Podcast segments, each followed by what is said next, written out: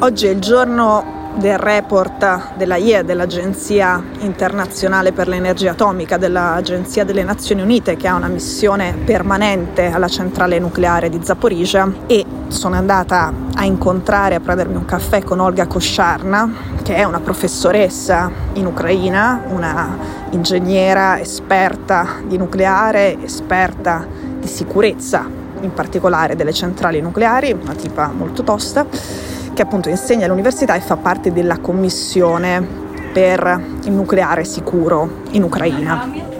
Uh, no milk, no sugar? Да, без молока и без... Ну давайте, времени мало. The first question. The first question. The first question, the first question is... Adesso Olga ha innanzitutto una preoccupazione. In questo momento la centrale nucleare di Zaporizhia è scollegata dalla rete elettrica ucraina, quindi per il raffreddamento della centrale può contare solo sulle riserve di carburante che ha. In teoria le riserve di carburante per legge devono durare almeno 10 giorni, devono esserci riserve che bastino almeno per raffreddare la centrale per 10 giorni. Ovviamente in questa situazione, in questa condizione, non sappiamo se ci sia tutto quel carburante. Per capire questo cosa significa, quali rischi si corrono e quali rischi non si corrono, serve un po' di contesto e bisogna fare un passo indietro.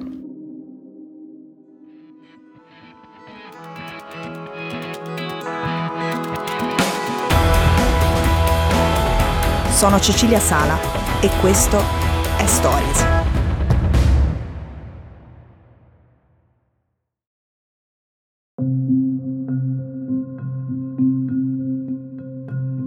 In Erodar, la cittadina dove ha sede la centrale nucleare di Zaporizhia, la parola Enerodar significa proprio dono, regalo di energia. Al centro della bandiera di Enerodar c'è un grande sole e appunto testimonia che è il fulcro da cui si dirama l'energia in Ucraina. Solo due mesi prima che cominciasse l'invasione, a Nerodar c'era stata una grande festa era la festa del paese eh, in cui si celebra appunto l'importanza di Nerodarra per l'Ucraina, l'importanza della più grande centrale nucleare d'Europa e la festa di paese invece di essere dedicata a un santo o a una Madonna si chiama il giorno dell'ingegneria energetica. E nel giorno dell'ingegneria energetica ci sono cene, musica dal vivo, spettacoli in piazza, si balla in strada e ci sono i fuochi d'artificio. E Nirodar è sostanzialmente una cittadina che esiste in funzione della centrale nucleare. Ha 55.000 abitanti, di cui 11.000 sono lavoratori della centrale e la maggior parte degli altri abitanti sono mariti o mogli dei lavoratori della centrale, figli dei lavoratori della centrale. Fin dai primi giorni dell'invasione vivono sotto occupazione russa io mi ricordo perfettamente che del grande pericolo nucleare in Europa abbiamo incominciato a parlare dai primi giorni dell'invasione, poi abbiamo ricominciato a farlo con insistenza perché quest'estate sono ricominciati i bombardamenti, si sono intensificati i bombardamenti in quella zona. Mi ricordo perfettamente quando ne abbiamo parlato la prima volta, cioè quando i russi hanno occupato la centrale nucleare di Zaporizhia e io ero qui in Ucraina. Anche allora si era parlato del pericolo Chernobyl. Il paragone veniva abbastanza immediato, Chernobyl in Ucraina è il più grande, il più famoso disastro nucleare di sempre, Zaporizhia è la più grande centrale che ci sia in Europa oggi, si trova in Ucraina mentre l'Ucraina è in guerra. L'assonanza appunto veniva facile, poi abbiamo capito che dal punto di vista tecnico è un paragone che non sta in piedi, la ragione più semplice è che sono strutture costruite in epoche e con delle tecniche in dei modi completamente diversi. Alla centrale di Zaporizhia la progettazione iniziata eh, nell'84 è stata completata, la costruzione nel 95. Le coperture dei reattori, dei sei reattori, sono molto resistenti, sono pensate per resistere all'ipotesi che ci si schianti sopra un aereo Insomma, un singolo missile che cade su un reattore, una singola munizione d'artiglieria non sono in grado di causare un danno serio.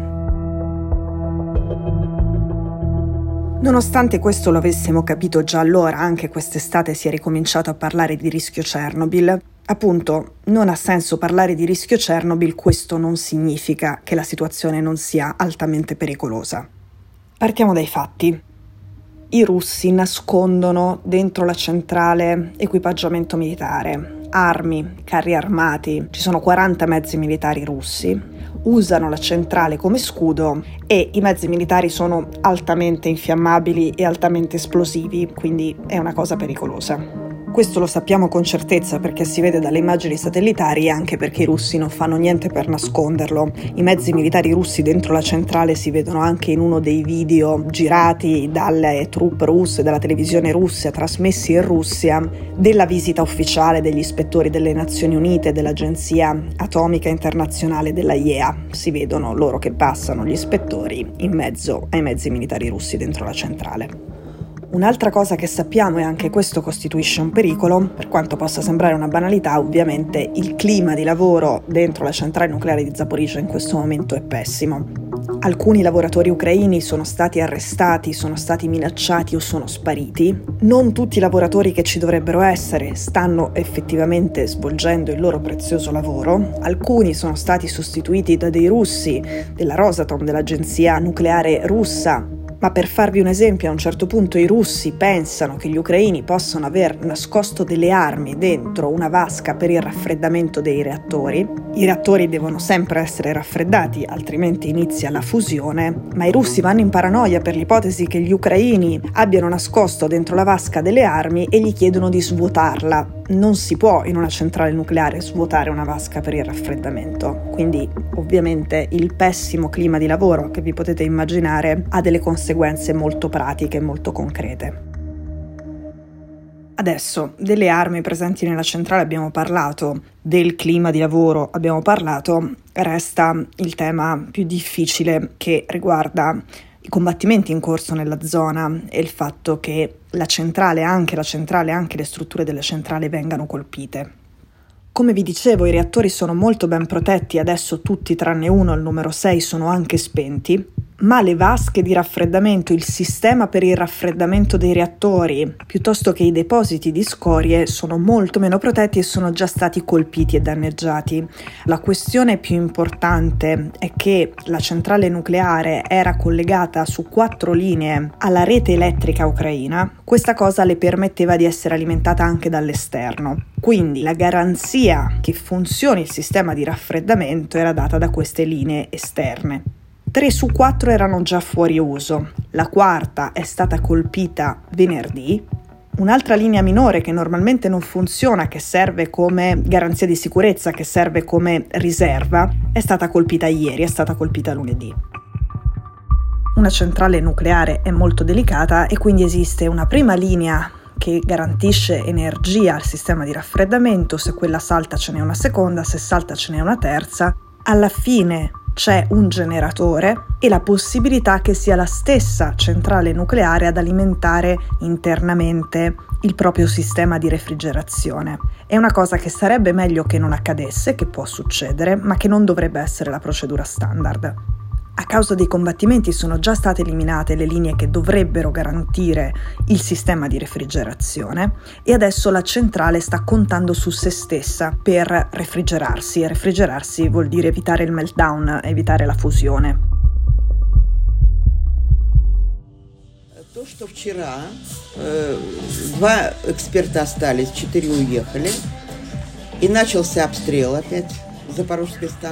Ok, siamo arrivati a quello che stava dicendo Olga. Olga dice, la centrale deve contare sulle sue risorse per refrigerarsi, ne ha al massimo per dieci giorni. I russi dovranno per forza a un certo punto riattaccare la centrale alla rete elettrica ucraina.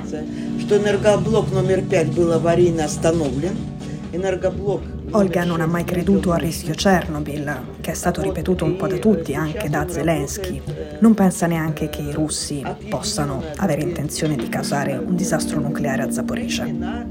Quello che pensa Olga, quello che le è stato confermato dai fatti che lei ha analizzato ovviamente con grande perizia giorno per giorno e avendo delle ottime fonti sia all'interno dell'Agenzia internazionale per il nucleare sia all'interno della centrale nucleare di Zaporizhia, quello che lei ha capito è semplicemente che i russi stanno usando la centrale nucleare di Zaporizhia come usano il gas per spaventare e per minacciare, con dei pretesti veri presunti, a volte falsi, a intervalli regolari i russi trovano il modo, trovano la scusa per scollegare la centrale nucleare di Zaporizhia dalla rete elettrica. Molto probabilmente, spesso con delle ragioni, come gli incendi dovuti ai combattimenti, visto la frequenza con cui lo fanno, altre volte probabilmente anche senza alcuna ragione tecnica. Lo scopo è spaventare. Ogni volta che la centrale deve contare solo sulle sue risorse per raffreddarsi, quindi per evitare la fusione, c'è una grandissima attenzione internazionale, c'è una grandissima preoccupazione internazionale e i russi sperano che a questo spavento generale corrisponda una pressione dell'Occidente, degli Stati Uniti, dell'Unione Europea su Zelensky, sull'Ucraina, per dire adesso il rischio è talmente grosso che devi fare qualcosa, devi fare delle concessioni, devi fare delle rinunce, devi metterti d'accordo con Putin. Ecco, secondo Olga il rischio Chernobyl non esiste, l'ipotesi che i russi vogliano causare un disastro nucleare non esiste, esiste una strumentalizzazione delle nostre paure da parte di Putin e nel giocare con queste paure e nel giocare con la centrale nucleare di Zaporizhia, ovviamente esistono anche dei rischi concreti, non paragonabili a Chernobyl, non per questo di poco conto. Noi ci sentiamo domani.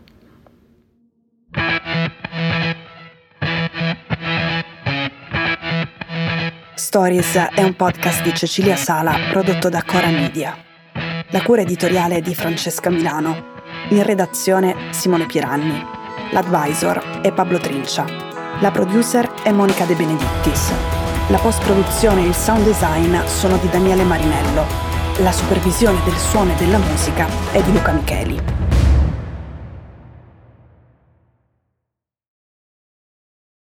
Questo episodio è stato prodotto e sviluppato insieme a Spotify Studios.